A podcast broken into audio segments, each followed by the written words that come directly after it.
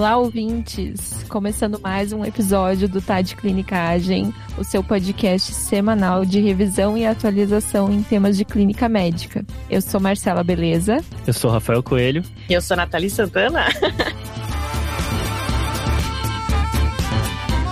ah, muito bem! Não precisa mais chamar, já é de casa. A Nathalie, da próxima vez tem que abrir o episódio, hein, Nathalie? Ah, combinado. Já, já sabe o slogan? É, já decorei, já anotei aqui. Nathalie, nossa mais do que convidada aqui, queria agradecer de novo a participação dela. Quando ela tá aqui, a gente sabe que é um episódio endócrino, né? Você quer se apresentar, Nathalie? Sabe melhor do que eu. sim, sim. É uma honra a gente estar aqui com vocês de novo, né? Fazendo a conexão Sergipe com o TDC. É, eu sou endocrinologista, né? Atualmente sou professora aqui da UFES, da Federal de Sergipe, e supervisora da residência de endócrino aqui do Hospital Universitário da UFES. Maravilha, então um abraço aí para todo mundo do Sergipe que ouve a gente. Não é pouca gente, não, hein? Muita é. gente ouve. É uma honra conhecer a doutora Nathalie Santana. Primeira vez que vocês gravam juntas, né? É verdade. E o João deixou a gente, né, Nathalie? O João que gravava. É mesmo. Era, era a dupla que gravava com você. É mesmo. Então, um abraço aí pro, pro João Mendes, que tá, infelizmente, quinta vez, sexta vez com Covid, né? Ah, não acredito. Melhora, João. Ah, tá, tá Fazendo pauta tá aqui hoje. Já tá vacinado. Logo ele volta. vacinado. É. Logo, logo ele volta.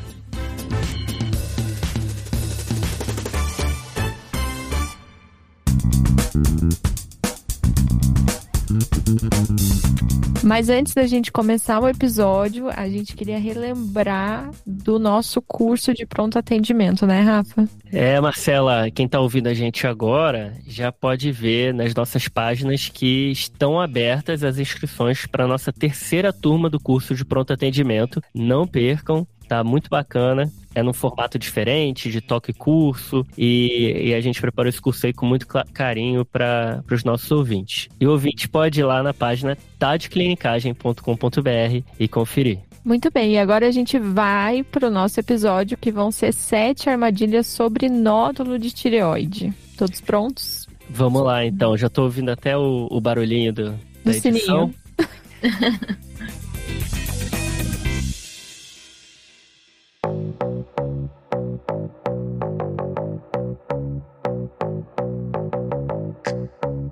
Então, é, as armadilhas são as seguintes. Na primeira armadilha, a gente vai falar que não se pede ultrassom de tireoide em paciente assintomático. E a nossa segunda armadilha é: tireoglobulina não tem valor na avaliação do nódulo. A terceira armadilha. Cuidado, TSH alto é fator de risco para malignidade. A quarta é: cintilografia deve apenas ser solicitada quando o TSH vier baixo. A quinta armadilha é que nem só o tamanho do nódulo importa na avaliação por imagem. E a sexta armadilha é sobre a punção de agulha fina, que guia a conduta, mas 10 a 20% dos nódulos têm citologia indeterminada. Na nossa última armadilha, sétima armadilha, a gente vai falar que mesmo nódulos suspeitos, mas que são pequenos, podem não ser puncionados.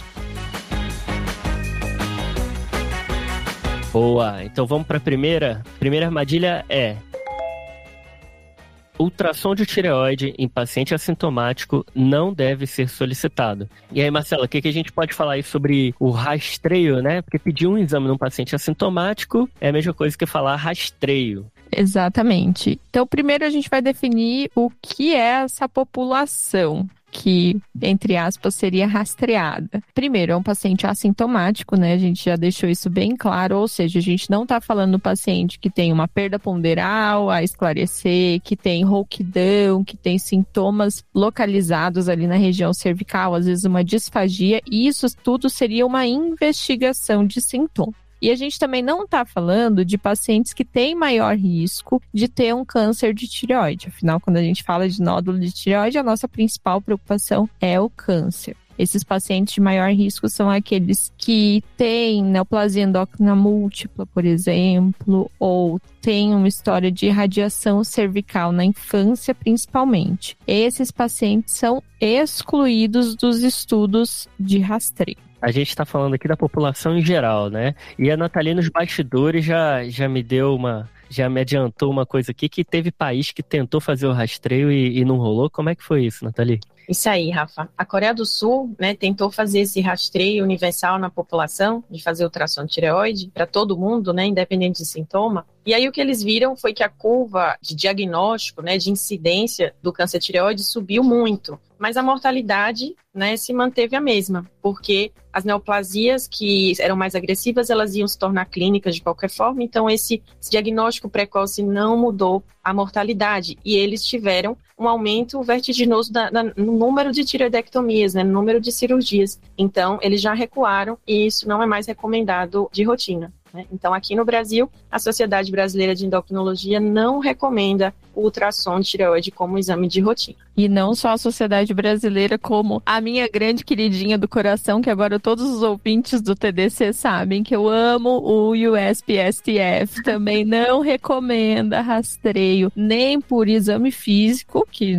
a sensibilidade é baixíssima mesmo, nem pela ultrassonografia, que a sensibilidade, muito pelo contrário, é muito alta para ver um nódulo tiroidiano. Então, não tem recomendação de rastreio em população assintomática. Isso aí, Marcela. E complementando, né, do, do, do que Marcela já falou, do que é o paciente assintomático ou não, Lembrando que se o paciente chega com sintoma compressivo, né, se ele chega queixando, além de queixar de bolso, perceber o volume, né, do aumento do volume tiroidiano ao exame físico, mas se ele queixa de disfagia, de espineia, né, isso aí já é uma indicação de investigação clínica, né, também não entra como rastreio, ou muitas vezes o paciente não tem sintoma compressivo, mas ele mesmo nota o que ele chama de um caroço, né, no pescoço, também indicação da gente pedir ultrassom. Lembrando que tireoide é um pouco diferente no sentido de que, é, por exemplo, ressonância, né, geralmente é o melhor exame de imagem para várias situações, mas para tireoide não importa. Se você achar um nódulo de tireoide na ressonância, você vai voltar para o ultrassom. Então, você vai investigar tireoide, você vai com ultrassom, porque é uma glândula bem superficial, então o ultrassom vai ser efetivo quando há indicação da gente fazer essa investigação. Pois é, então, um exame que aumenta a quantidade de diagnóstico, mas não vai trazer um benefício lá na frente de sobrevida, não é um exame que deve ser solicitado para rastreio.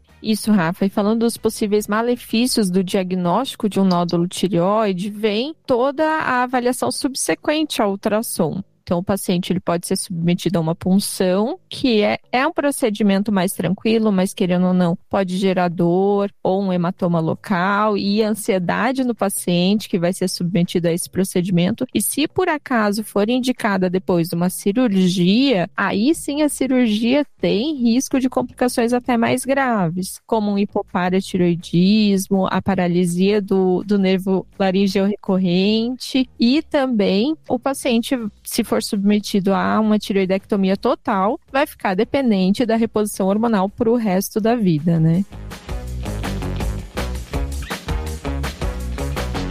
E a nossa segunda armadilha é tireoglobulina não tem valor na avaliação do nódulo. Aqui, a gente já tem um paciente que foi diagnosticado com um nódulo de tireoide. Isso pode ser por acaso, ou então porque foi palpado algum nódulo no exame físico, ou então porque algum outro exame que não ultrassom identificou. E aí, gente, é muito comum a gente ver a solicitação de tireoglobulina por aí, né? É, Rafa, isso acontece. É, quando a gente tem um paciente com nódulo de tireoide, é, se a gente quiser, tiver algum motivo para investigar Hashimoto, né, investigar autoimunidade tireoidiana, a gente pode pedir o anti-TPO e o anti-tireoglobulina, né, que são anticorpos ali tireoidianos. Mas a tireoglobulina, ela não tem ponto de corte para avaliar um nódulo como maligno ou benigno, não existe nenhum ponto de corte. Esse exame não vai nos dar nenhuma informação. A tireoglobulina vai vir alta, porque o paciente tem tireoide, né? Mas não existe um valor que me guie para dizer que é benigno ou maligno. Então, nós não devemos solicitar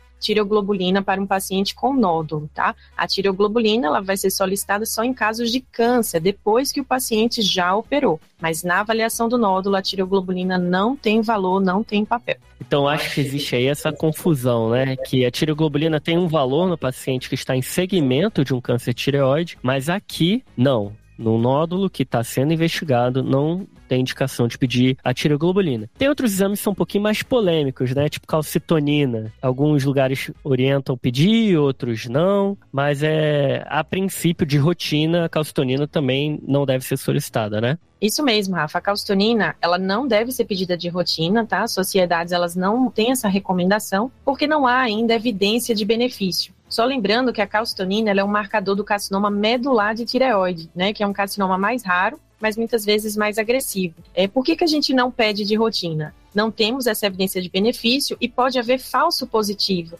Outras situações podem alterar a calcitonina e atrapalhar a nossa análise. E além disso, o carcinoma medular é uma neoplasia muito rara. Então a gente não tem essa recomendação de solicitar calcitonina no pré-operatório de rotina. Casos selecionados, nós podemos pedir, mas de rotina, não. Então aí a gente fecha dois exames laboratoriais que não têm indicação na investigação do nódulo tireoidiano, que são a tireoglobulina e a calcitonina. Mas a nossa terceira armadilha é sobre um exame laboratorial que sempre tem que ser pedido quando a gente está investigando o nódulo, que é o TSH. Fala aí, Rafa. É, o TSH é um fator de risco independente para prever malignidade. Por que isso? Quando o TSH vem baixo, isso aponta para um nódulo hiperfuncionante. E nódulos hiperfuncionantes raramente são cânceres. Então, não seria necessário seguir a investigação com punção de, de nódulos hiperfuncionantes. Por isso que o primeiro passo, depois de você avaliar que o paciente tem um nódulo, é você pedir o TSH, porque são dois caminhos diferentes a serem tomados.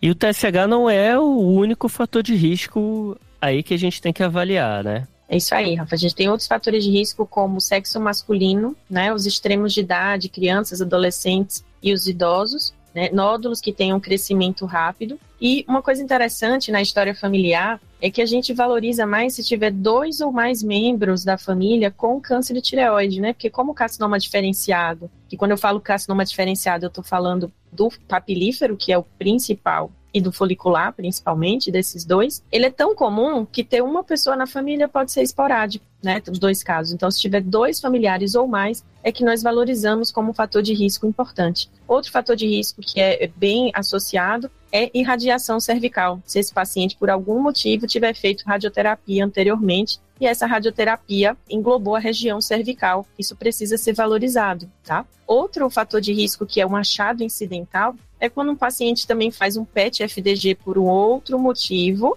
e de repente tem uma captação ali no nódulo de tireoide. Isso torna esse nódulo com maior risco de malignidade, em torno de 35% de risco de malignidade. Então, geralmente é um achado incidental num paciente oncológico por outra neoplasia, mas isso requer a realização de um ultrassom e a considerar esse dado da positividade no PET como algo que vai indicar a punção nesse nódulo, tá? A gente tem que prestar atenção nesses fatores de risco da história do paciente, né? No TSH e tem esse a mais aí do, do nódulo que ele é identificado primeiramente no PET, né? E se a gente falou aqui que existem dois caminhos, né? O TSH vindo alto, a gente vai ficar de olho que pode estar relacionado a uma malignidade. Mas se o TSH vier baixo, a gente está pensando em nódulo hiperfuncionante. E aí, como é que a gente sabe se esse nódulo está hiperfuncionante ou não? A gente vai para a nossa próxima armadilha. Então, a quarta armadilha é que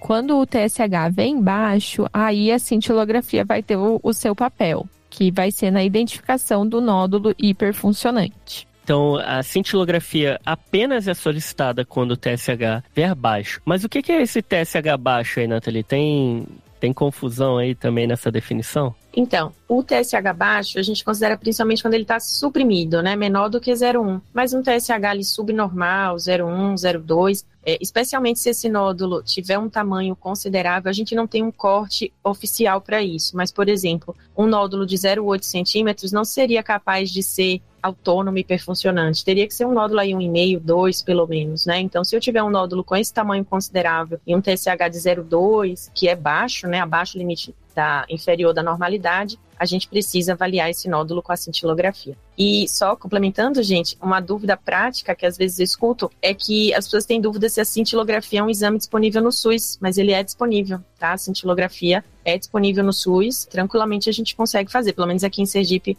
a, a gente consegue, tranquilo, e é um exame que o paciente, uma curiosidade, né, que como o sal é iodado no Brasil, né, o paciente precisa fazer uma dieta pobre em iodo, então ele tem que comprar um sal sem iodo, e ele precisa é, fazer uma dieta específica, restringir várias situações em que ele tenha contato com iodo para poder fazer esse exame sem estar exposto ao iodo para que a, a, ele esteja ávido pelo iodo radioativo que ele vai receber, certo? Só uma curiosidade. E lembrar que gestante não pode fazer, né? Cintilografia. Essa é uma contraindicação importante também. É, esses preparos aí são, são informação top essa aí, Nathalie. E, e, da prática, né? E de quem vive isso. Por isso tá aqui. isso aí, tamo junto. E se, depois de fazer esse preparo todo aí, ir no supermercado, comprar o, o, sal diferente, o paciente vai lá, faz a cintilografia. Se vier um nódulo hiperfuncionante, e aí, como é que é, Nathalie.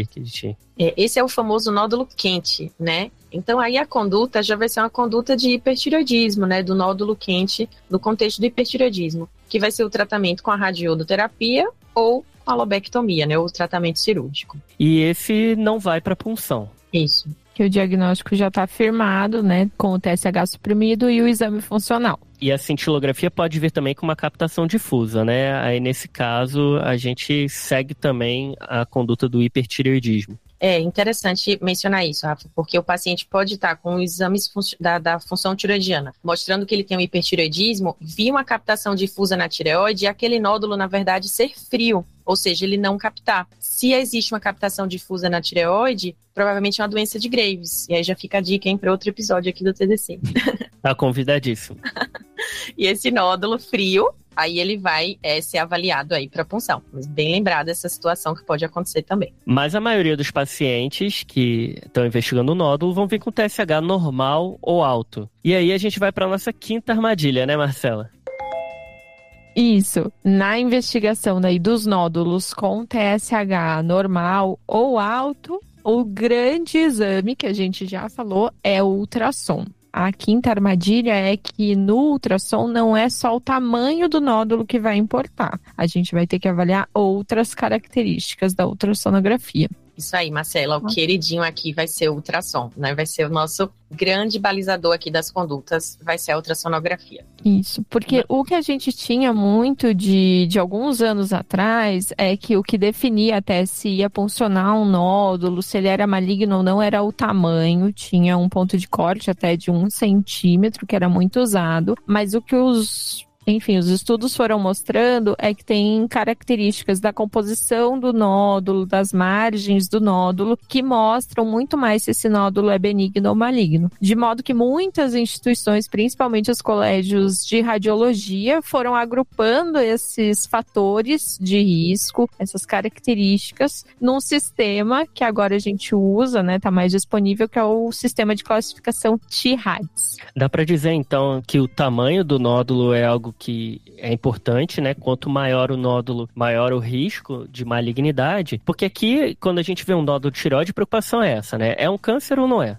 Só que existem outros achados de alto risco. E aí, os que têm mais especificidade, segundo a diretriz americana, são três: microcalcificações, margens irregulares e a altura, né? Os nódulos que são mais altos do que largos na janela transversal. Além disso, a hipoecogenicidade em relação ao resto da tireoide, dos músculos adjacentes, ela é um pouco menos específica, mas ela também aumenta a chance do nódulo ser maligno. E aí, daí que surgiu esse TIRADS, que é o que a gente vai se guiar para funcionar ou não o nódulo. Isso, então, como a Marcela falou, né, ficou muito, por muito tempo em vigência essa questão do um centímetro, né, como esse número cabalístico aí, que todo nódulo acima de um centímetro devia ser funcionado. Mas, é, como o lema esse, esse ano até do Departamento de Tireoide da SBEM, que é a Sociedade Brasileira de Endocrinologia, falou, em tireoide hoje em dia, menos é mais. Então, a gente funcionava demais e aí a gente fazia overdiagnosis, overtreatment, né, era tudo em excesso. Então, hoje a gente tende a ser mais cauteloso. Claro que a gente não vai negligenciar, mas a gente vai aprender a selecionar melhor esse paciente que de fato tem um ultrassom de risco, né? E aí, os meninos comentaram do TIRADS, a gente tem usado, surgiram, né, ao longo desses anos, vários, várias versões do TIRADS, a versão coreana, né, os coreanos e os japoneses têm grande experiência com tireoide, então surgiu a versão coreana, a versão europeia, mas a versão que a gente tem usado mais é a americana, o ACR TIRADS, porque eles usam um sistema de pontuação também que torna muito mais objetivo. A gente vai deixar, nos,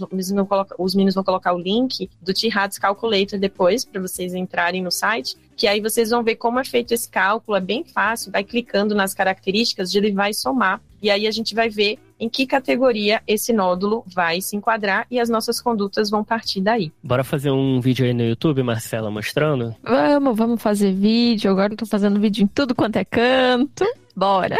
Marcela, mais nova coordenadora do Instagram do TDC, hein? Muito Reclamações, bem. saque, elogios também, direto pra Marcela. O, o sonho da família, virei blogueira.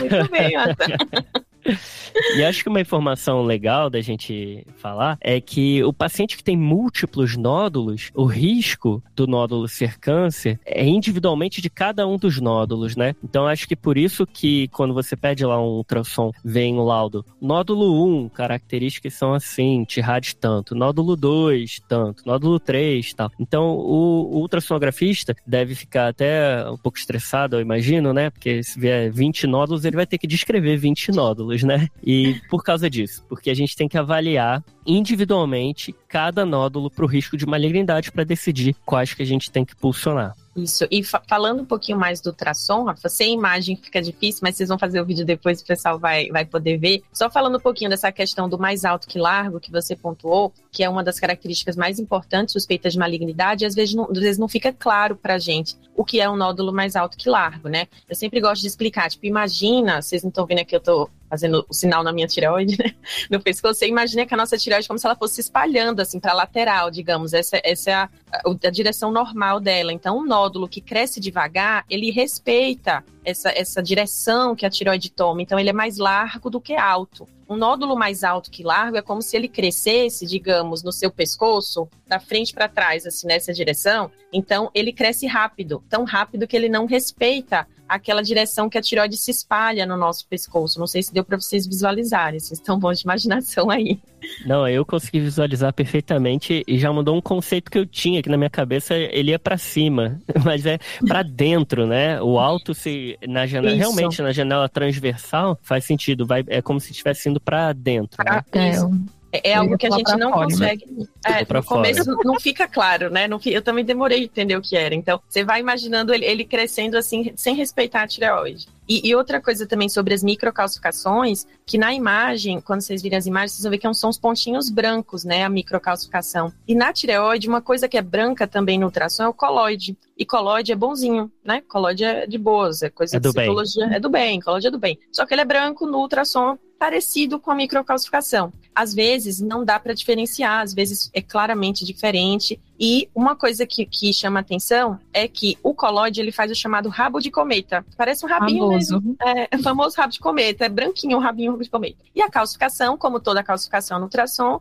faz uma sombra, né? Então, às vezes, é, o radiologista consegue diferenciar. E às vezes é difícil, mas às vezes ele consegue diferenciar e colocar isso, isso no laudo. E elas são muito ligadas ao papilífero, né? Essas, essas características de risco que a gente vai mencionar aqui é principalmente relacionado ao papilífero. E, e essas microcalcificações, elas correspondem ao que a gente vai ver lá na patologia, aos corpos samomatosos, né? Na, no papilífero. Então, são calcificações pequenas. É, e, de, e depois desse flashback aí que, que rolou da histologia dos corpos samomatosos, samomatosos.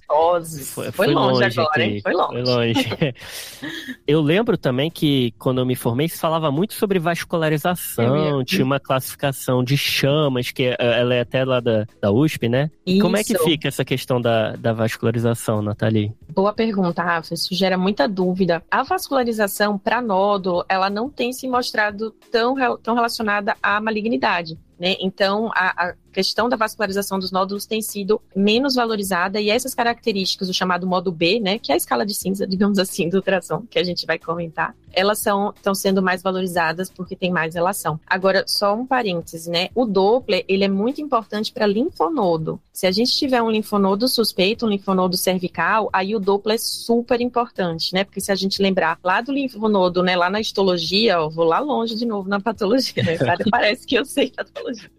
Aí lembrar que o hilozinho do, do linfonodo é central, né? Então a vascularização central no linfonodo é normal. Periférica é anormal. Então, Doppler para linfonodo é super válido, mas para nódulo não é que não, seja importante, assim, não, não, possa pedir, pode até solicitar, mas a, força dele, a importância dele na tomada de decisão tem sido menor. Essas características que a gente está trazendo aqui de microcalcificação, de hipoecogenicidade, elas são bem mais relevantes. Então vamos marcar como ficou essa armadilha, que não é só o tamanho do nódulo que importa, a gente vai se guiar pelo Que são cinco características que depois no vídeo a gente vai esmiuçar. E além disso, olhar muito bem o linfonodo, os linfonodos cervicais, ver se tem algum com alguma alteração. A gente vai falar mais para frente que às vezes até punção de linfonodo pode acontecer, dependendo do tamanho do nódulo da tireoide, a gente acaba puncionando o linfonodo, certo? Então vamos marcar aqui quais são os achados de alto risco, além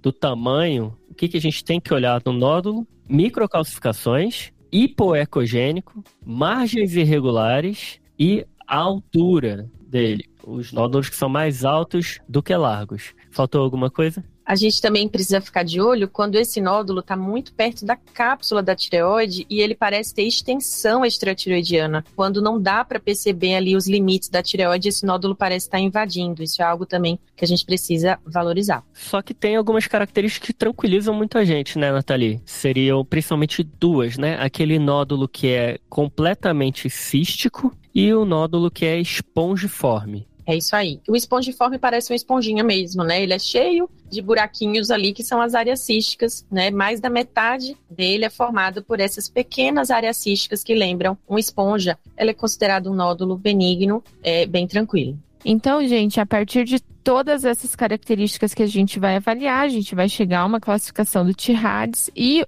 o TIRADS vai definir, junto com o tamanho do nódulo e com as características do paciente, claro, se a gente vai puncionar ou não. Então, como é que vai ficar nessa, nessa classificação? TIRADS 1 e 2 são características muito benignas, a gente não precisa nem puncionar e fica bem tranquilo com esses nódulos. A partir de TIRADS 3, aí sim a gente pode ter que precisar da punção. Isso vai depender do próprio Tirad, se é 3, 4 ou 5, e do tamanho do nódulo, porque isso também confere um pior prognóstico. Como é que funciona a partir daí, Nathalie? Então, como é que a gente vai fazer? Tirades 3 é quando esse nódulo soma 3 pontos, que seria uma leve suspeição. Aí a indicação de punção seria a partir de 2,5 centímetros e. E o Tirades coloca que devemos acompanhar a partir de 1,5. Então, Tirades 3, se tiver 2,5 centímetros ou mais, manda funcionar. Se tiver acima de 1,5, acompanho com ultrassom. Tirades 4. Tirades 4 é quem tem de 4 a 6 pontos ali somados naquela avaliação do nódulo. Aí já dá uma suspeita moderada. O Tirades manda a gente funcionar o Tirades 4 que seja maior ou igual a 1,5 centímetro e. E aí ele manda acompanhar a partir de 1 centímetro. Então, Tirades 4, a partir de um centímetro e meio, funcionam. Mas, a partir de um centímetro, não tem indicação de funcionar, mas tem indicação de acompanhar. E o TIRAD 5, que é o mais alto, é o nódulo que soma 7 ou mais pontos, que é alta suspeição. Você vai funcionar esse nódulo que tiver 1 centímetro ou mais no maior diâmetro, mas o TIRADS manda que se ele tiver a partir de 5 milímetros, mesmo sem ter indicação de funcionar, ele manda que você acompanhe com ultrassom de uma forma geral, para vocês lembrarem, quando a gente não tem indicação de funcionar e a gente vai só acompanhar com ultrassom, não precisa repetir com menos de um ano, tá? De acordo com o TIRADS, a repetição do ultrassom não precisa de menos de um ano. Na categoria do TIRAD 5, que é o mais alta suspeição, quando ele tem de 5 a 9 milímetros, que não precisou funcionar, mas precisa acompanhar, o ultrassom deve ser anual até completar 5 anos. Então, assim, se a gente pudesse resumir o Tirades, Tirades 1 e 2, tô tranquilo. Tirades 3, 4 e 5 é que eu vou me preocupar que pode ser um câncer. Alguns a gente vai ter que puncionar, outros o tamanho é abaixo de um corte, que talvez valha a gente seguir com o ultrassom né? Então, o T-RAD 3 acima de 2,5 a gente funciona, 4 acima de 1,5, 5 acima de 1. Basicamente isso. E se a gente for acompanhar com ultrassom, pelo menos um ano aí de intervalo entre um ultrassom e o outro. É mais ou menos isso aí? Beleza. E então, o, o TIRADS, é, a gente tá vendo a cara ali do, do nódulo, né? Mas quem vê cara não vê coração. E aí a gente entra na nossa sexta armadilha do episódio.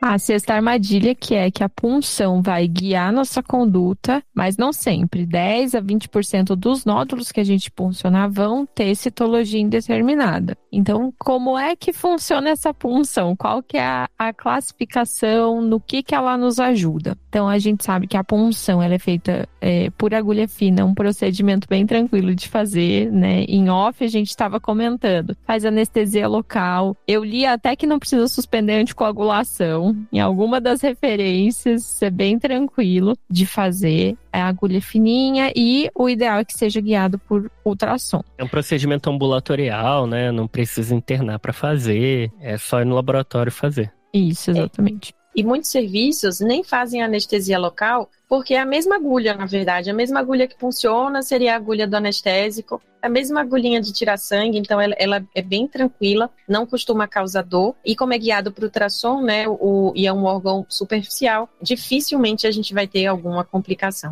É mais tranquilo que uma gasometria, então. Ah, eu preferi. E aí a gente já falou da, do TIRADS no ultrassom e aqui a gente já está olhando o, a célula, né? Então, citologia. E aí entra a segunda classificação do dia, que é a classificação de Bethesda. Isso, ou Bethesda, como a gente chama por aqui. Que lá no Rio é Bethesda, com certeza. É, né? Então aqui em Sérgio é Bethesda também. E lá em Curitiba a gente não chia. então vocês chamam como? Be be be Bethesda. Bethesda. e vocês estão vendo como a tiroide é diferentona, né? Você vê que o melhor, o melhor exame para ela é ultrassom. Nos outros lugares a gente faz biópsia, mas na, na tireoide é citologia, né? O padrão ouro para a gente entender e tomar conduta. Então, tiroide aí diferentona. Eu fiquei procurando o que, que era Bethesda. é uma cidade nos Estados Unidos, mas eu não fiquei satisfeito. E Bethesda é, tem um monte de coisa que é Bethesda, né? Tem até uma. Vou, eu dei uma dica pro Pedro, pro Enigma desse episódio. É uma produtora de videogame super famosa também. Gente, mas... eu não ia acertar nunca. Mas tem até Bethesda em Jerusalém, é um tanque com água que cura lá em Jerusalém. Nossa. É, então acho que o nome vem daí, então um pouquinho de cultura inútil aí pra vocês. Eu sabia, Rafa sempre traz essa cultura no outro episódio. Foi você que falou do Bob Esponja, não foi? Ah, é, é, esse, por incrível que pareça, o João, João, eu e o João sabíamos. Olha não sei só, como é que tá duas pessoas sabiam daquilo. A gente não, se, não tinha se conversado, Ed. Então foram os dois. A fenda do biquíni. Para quem quiser saber o que, que a fenda do biquíni do Bob Esponja e hipotireoidismo tem a ver, é só ir lá no episódio 78 do TDC. Eu vou precisar ouvir, que eu não tô lembrando, gente. E aí, voltando aqui pro Bethesda, o que, que é isso e para que, que serve? Então, Rafa, Bethesda é uma classificação de também do grau de malignidade do aspecto citológico. Então, a gente já falou que não é uma biópsia, né? Então, a gente não vai ver o aspecto arquitetural da, da tireoide, mas dependendo do que vier nessa punção aspirativa, a gente consegue ver se já tem características de malignidade ou se veio apenas células benignas nessa punção. Então, essa classificação varia de 1 a 6. São seis possíveis resultados, sendo que um é indeterminado, então, ou é uma amostra que está comprometida, às vezes pela qualidade da amostra ou por sangramento. Dois é totalmente benigna. Seis é maligna. E no meio disso tudo, a gente vai ter várias nuances de classificação. E dependendo de cada classificação, a gente vai ter que tomar uma conduta ou não de acordo com, com o resultado da punção. Nathalie, ajude-nos. É, então, essa classificação é, de Bethesda, né, como a gente fala por aqui, ela vai também estimar, então, esse risco de malignidade do nódulo e vai ser a nossa, o nosso principal fator, né, de, de consideração para a conduta perante esse nódulo. Então, como a Marcela falou, são seis classes, né? Quando é Bethesda 1, a conduta vai ser repetir a punção porque veio muito pouca célula. Ou não veio nada, veio só sangue, ou vieram algumas células foliculares soltas que não dá para ter o mínimo, né? O mínimo considerado satisfatório, você tem que ter pelo menos seis grupinhos ali de células que tenham pelo menos 10 células cada grupinho. Então, se tiver menos que isso, vai ser um resultado de Bethesda 1. O Bethesda 2, ele é benigno, mas como na medicina nem nunca nem sempre, o risco de malignidade do Bethesda 2 é de 0 a 3%.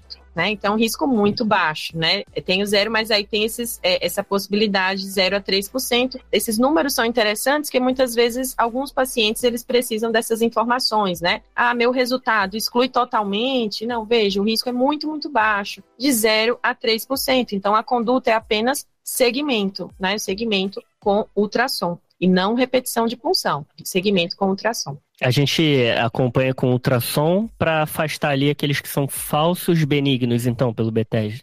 Isso, isso mesmo, Rafa. Se ele tiver algum crescimento ao longo dos anos ou mudança do padrão ultrassonográfico, a gente vai pegar. Lembrando, né, que tudo isso é muito indolente, então esse ultrassom vai ser repetido a cada um ou dois anos nesse caso, né? Vai ser um acompanhamento aí mais tranquilo. E dentro das outras classificações, a gente tem Bethesda 5 e 6, vou agrupar os dois, como duas categorias que ou é suspeito para malignidade ou já é maligno. E aí a porcentagem de malignidade já é de 70% para cima. Então a conduta é cirúrgica, tá? Bethesda 5 ou 6, a conduta é cirúrgica. E aí eu reforço que a gente vai encaminhar para cirurgião de cabeça e pescoço, né? Cirurgia de tireoide é, ela tem várias estruturas nobres, então é importante a gente encaminhar para cirurgia de cabeça e pescoço. E aí vai ser a conduta lobectomia ou tiroidectomia total. Isso é outra dúvida também que sempre tem. A gente acha que quando é maligno tem que ser tiroidectomia total. E é outra, outro exemplo do menos é mais, né? Existem situações em que a gente pode, mesmo sendo maligno, fazer lobectomia, né? Claro que tem casos selecionados, mas é possível. É importante a gente saber que é possível, porque a lobectomia, claro, é uma cirurgia menos mórbida, né? E aí a gente tem o Bethesda 3 e 4, que são indeterminados. Então, B1 repete, B2 monitora com ultrassom, B5, B6 vai para cirurgia e o B3, B4 são aqueles ali que estão tá na nossa armadilha, né? 10 a 20% que seriam indeterminados. É, é, o que a gente chama de citologia indeterminada e tem algumas siglas aí, né? Tem uma sopa de letrinha para definir que é o AOS, né? AUS, ou então o FLUS, que é o FLUS, mas o que fazer com esses aí, Nathalie, que a citologia é indeterminada? Então, Bethesda 3 e 4 é o famoso em cima do muro, né? Principalmente o Bethesda 3, aí o AUS Flus, né? A gente fica dizendo, ai, não acredito que veio Bethesda 3. E aí é uma situação que, apesar de ser uma citologia indeterminada, a maioria vai ser benigno. Só que a gente tem ali de 10 a 30% desses casos no Bethesda 3 que vão ser malignos. E se a gente mandar operar todo mundo que tem Bethesda 3, 70% vai operar sem necessidade, né? A gente precisa melhorar a avaliação nesses casos indeterminados. Então, Bethesda 3 é uma citologia, uma atipia ou uma lesão folicular significado indeterminado, ou seja, o patologista viu algumas alterações, tanto celulares, às vezes de é, arquitetura, que ele não consegue fechar como maligno, não são suficientes para fechar como maligno, mas ele também não pode fechar como benigno, então fica realmente em cima do muro. Já o Bethesda 4, ele é um pouquinho diferente, né? Tem um pulo do gato aí nele, que o Bethesda 4 é a neoplasia folicular. E a gente fala muito de papilífero, tem que falar porque ele é o principal. Mas o carcinoma folicular, ele é menos comum, mas ele é diferente do papilífero. Existe o carcinoma e o adenoma folicular. Papilífero não, papilífero é só carcinoma. Mas existe adenoma e carcinoma. E o que diferencia o adenoma do carcinoma é se a cápsula do nódulo foi invadida. Se tiver invasão da cápsula do nódulo, é carcinoma. Se não houver invasão, é adenoma. E aí vocês já imaginam que citologia não consegue ver isso né? Então, na citologia, um adenoma e um carcinoma foliculares são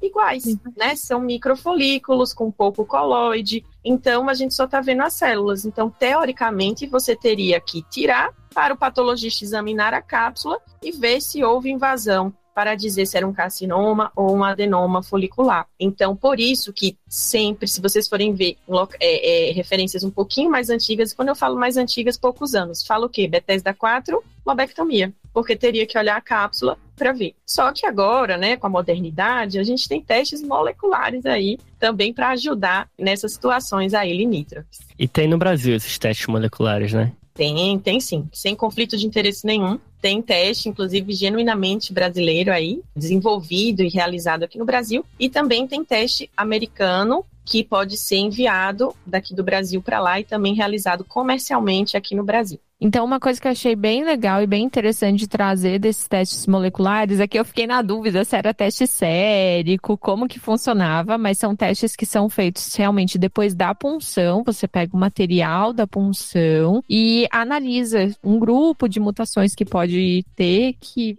vai dizer se esse nódulo é maligno ou não. Isso pode auxiliar no prognóstico e até na decisão terapêutica depois. Isso aí, esses testes genéticos às vezes parecem coisas fora da realidade, né? Mas eles já são, apesar de ainda caros, infelizmente, né? Eles já são realidade aqui no Brasil. E mesmo que a, pessoa mora em uma cidade como a gente aqui em Aracaju, que não tem esse laboratório aqui, o paciente envia as lâminas da citologia pelo correio para o laboratório. Então essa logística não é tão complexa quanto a gente imagina num primeiro momento. E outra coisa também que é importante a gente é, reforçar é que esses testes moleculares não são para todos os nódulos, né? Vai ser para os nódulos Bethesda 3 e 4, que eu não tenho uma decisão se ele precisa de cirurgia ou não, e eu preciso de um dado a mais. Aí vai ser indicado o teste molecular. E outra coisa, que o teste molecular, como todo exame, né, ele tem o seu valor preditivo positivo, negativo, ele vai ser um dado a mais para a gente. E aí, quando esse teste vai dizer para a gente se esse nódulo tem um, um perfil genético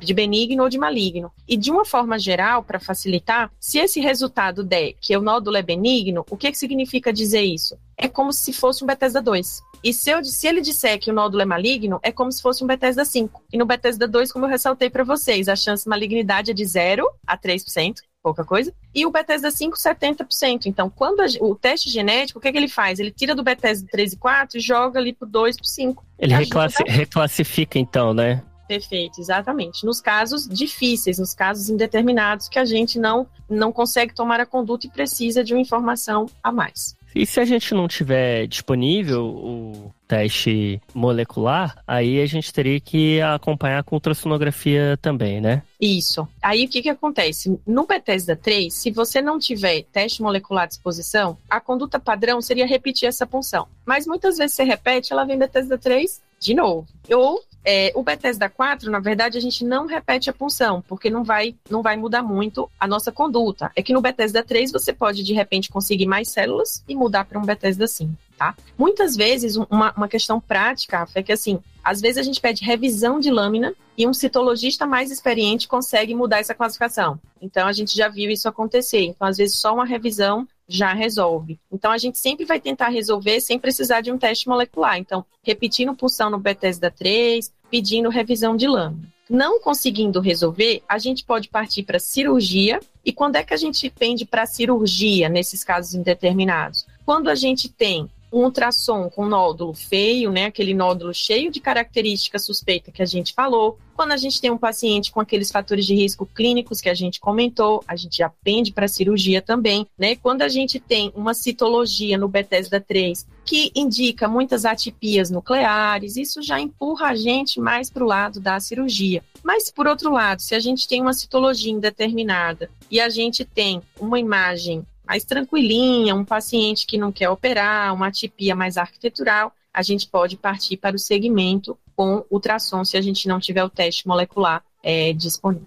Então, mais ou menos assim, né? Achei um nódulo no, no, ultrassom. Qual que é a cara que tem esse nódulo? Vou puncionar ou não? Puncionei. Se a minha punção é, definiu, não, tem que fazer cirurgia ou não tem que fazer, beleza, eu tô tranquilo. Mas se a punção não definiu isso, é indeterminada, eu volto para as características do ultrassom para ver se, se vale a pena fazer uma lobectomia ou só acompanhar com ultrassonografia. Mais ou menos isso, né? Perfeito, é isso mesmo, Rafael, que tem se chamado de abordagem multimodal dos nódulos indeterminados. E aí eu queria só ressaltar uma coisa que sempre se fala assim, aula de congresso na área de tireoide, que se importou de um livro, eu esqueci qual que é o, o livro, falando sobre perfis de pacientes, que tem um perfil minimalista e maximalista. Sempre se fala isso em, em aula de, de tireoide, assim, muito nesse bom. contexto. Então, é muito importante ver o perfil do paciente nessa hora. Vai ter paciente que, quando você fala que a chance de malignidade é 30%, ele vai dizer: tira isso daqui agora. Amanhã, então, ele é maximalista, isso tem que ser respeitado. E vai ter a pessoa que é mais minimalista, vai dizer, olha, tem a possibilidade de acompanhar? Se tiver, eu prefiro.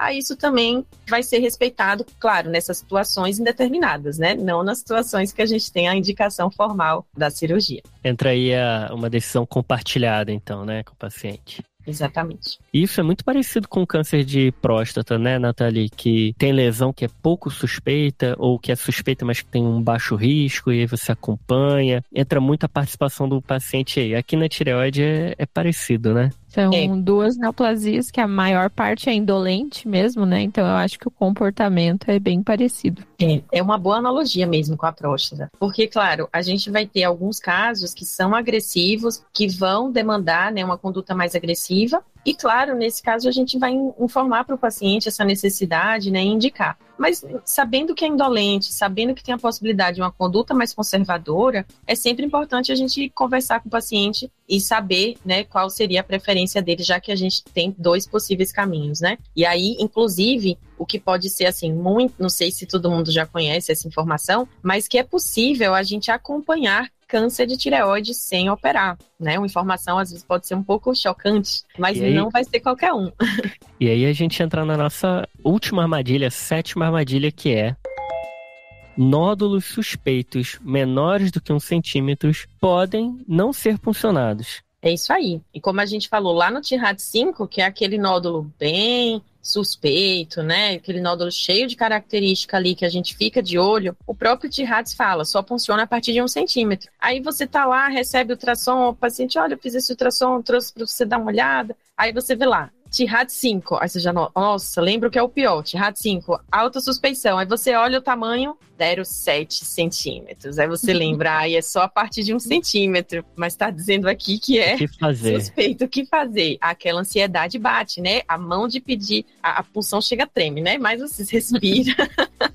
respira. Sendo menor que um centímetro, a gente viu que a rigor, a recomendação é não funcionar. A gente pode funcionar em situações muito específicas, quando a localização desse nódulo é muito preocupante. Por exemplo, o nódulo está lá na beirada da tireoide, como se estivesse se estendendo ali, com extensão extratiroidiana ou aquele nódulo está na borda posterior da tireoide, bem pertinho onde passa o laringeu recorrente, aí você fica, nossa, se for um câncer, pode invadir o nervo, né? Ou esse paciente, o que eu acho mais importante, palpar, né, a região cervical, ver se tem linfonodo, às vezes até pedir ultrassom cervical. Esse nódulo é pequeno, mas tem linfonodo suspeito, Aí tem que investigar, não, não tem conversa, punção do nódulo, punção do linfonodo. São essas situações. Mas de uma forma geral, isso não vai, não sendo essas situações né, de exceção, esse nódulo pequeno, menor que um centímetro, de RAD 5 suspeito, você não funciona e você acompanha. Isso é o que a gente chama de vigilância ativa. O nódulo isolado, né? O nódulo único, sem linfonodo, pequeno. Muitas vezes, num paciente que pode ser multicomórbido, essa doença vai ser indolente, a gente faz vigilância ativa. É tipo, um nódulo, ele, ele tem a cara feia, mas ele, ele é tão pequeno que tem um risco muito baixo de dar problema. Só que, se ele tiver próximo a estruturas nobres, esse risco muda, né? Pode dar problema. Se ele crescer só um pouquinho, já pode dar um problema, né? Então, acho que é, é por aí, né? Então, a gente considera puncionar esses nódulos quando tem essas características aí que, que a Nathalie comentou.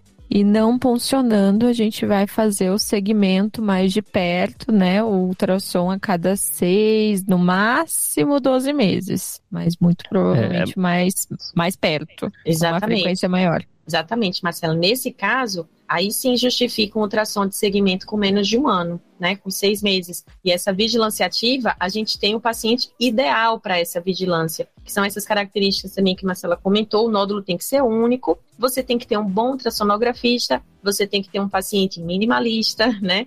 Se for um paciente também com mais idade, né, lembrando que vigilância ativa não serve para pessoas com menos de 18 anos, né? Se o paciente tiver mais idade, isso é, isso cabe mais, né? Várias comorbidades. Então a gente tem que ter o perfil ideal para fazer essa vigilância ativa desse nódulo suspeito, né? Não é que a gente vai largar esses casos sem acompanhar de forma alguma. A ideia é que vai demorar muito tempo para aquele nódulo crescer e, e virar algo clinicamente significativo, né?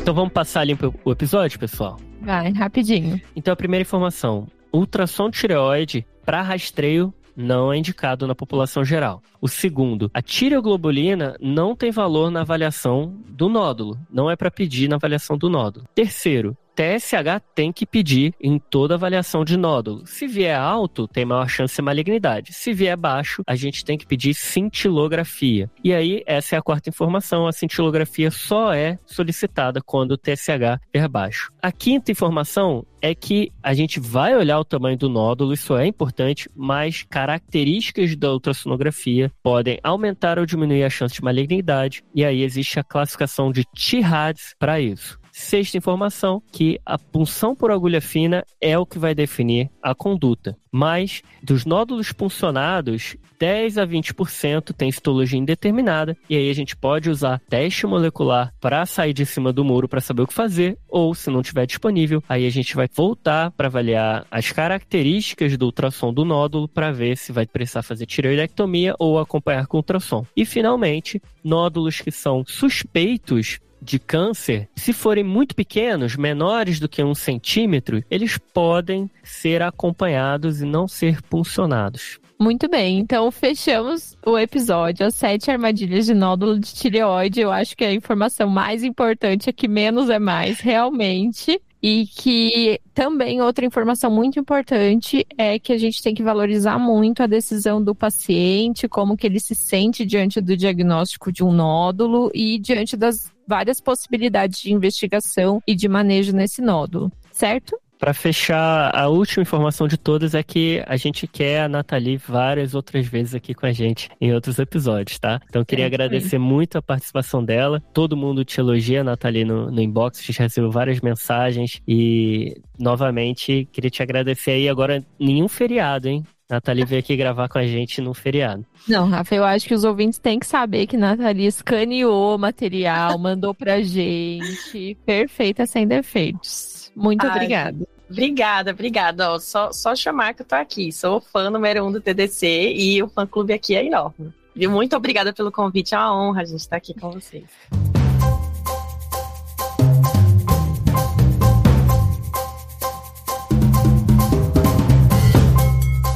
Vamos lá para ah, salves? Mandar um salve para a UFES, né? Para os meus alunos da UFES e para os residentes também. Então, salve, salve galera. pessoal. Meu salve vai pro Derek Lopes, o Derek que acertou o nosso jogo de adivinhação. Então, para quem segue a gente lá no YouTube, ou para quem ainda não segue, vai lá dar uma olhadinha na, no nova, novo conteúdo que o TDC tem, que é o jogo de adivinhação. A gente dá algumas dicas, tenta adivinhar ali qual é a doença, qual é a situação e paga mico, né? Basicamente isso. Então, o Derek acertou. Então, fica aí o nosso salve pro Derek Lopes, que é lá de Brasília, da Escola Superior de Ciências de Saúde, lá de Brasília. E ele vai fazer cirurgia geral, hein? Um abraço, Derek. Abraço, salve, Derek. E o meu salve vai para Letícia Campos, que tá morando em Santa Bárbara, em Minas Gerais, e tá interagindo com a gente lá pelo nosso Instagram, de onde agora eu sou blogueira. então, salve, Letícia. Um beijo.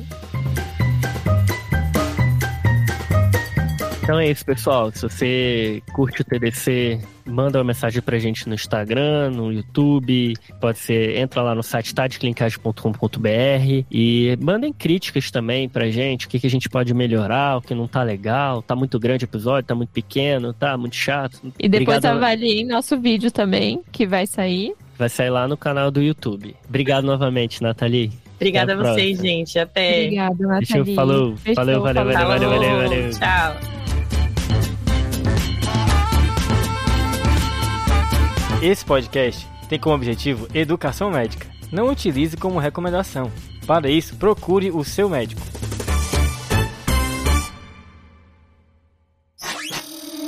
Essa é uma produção do Bicho de Goiaba.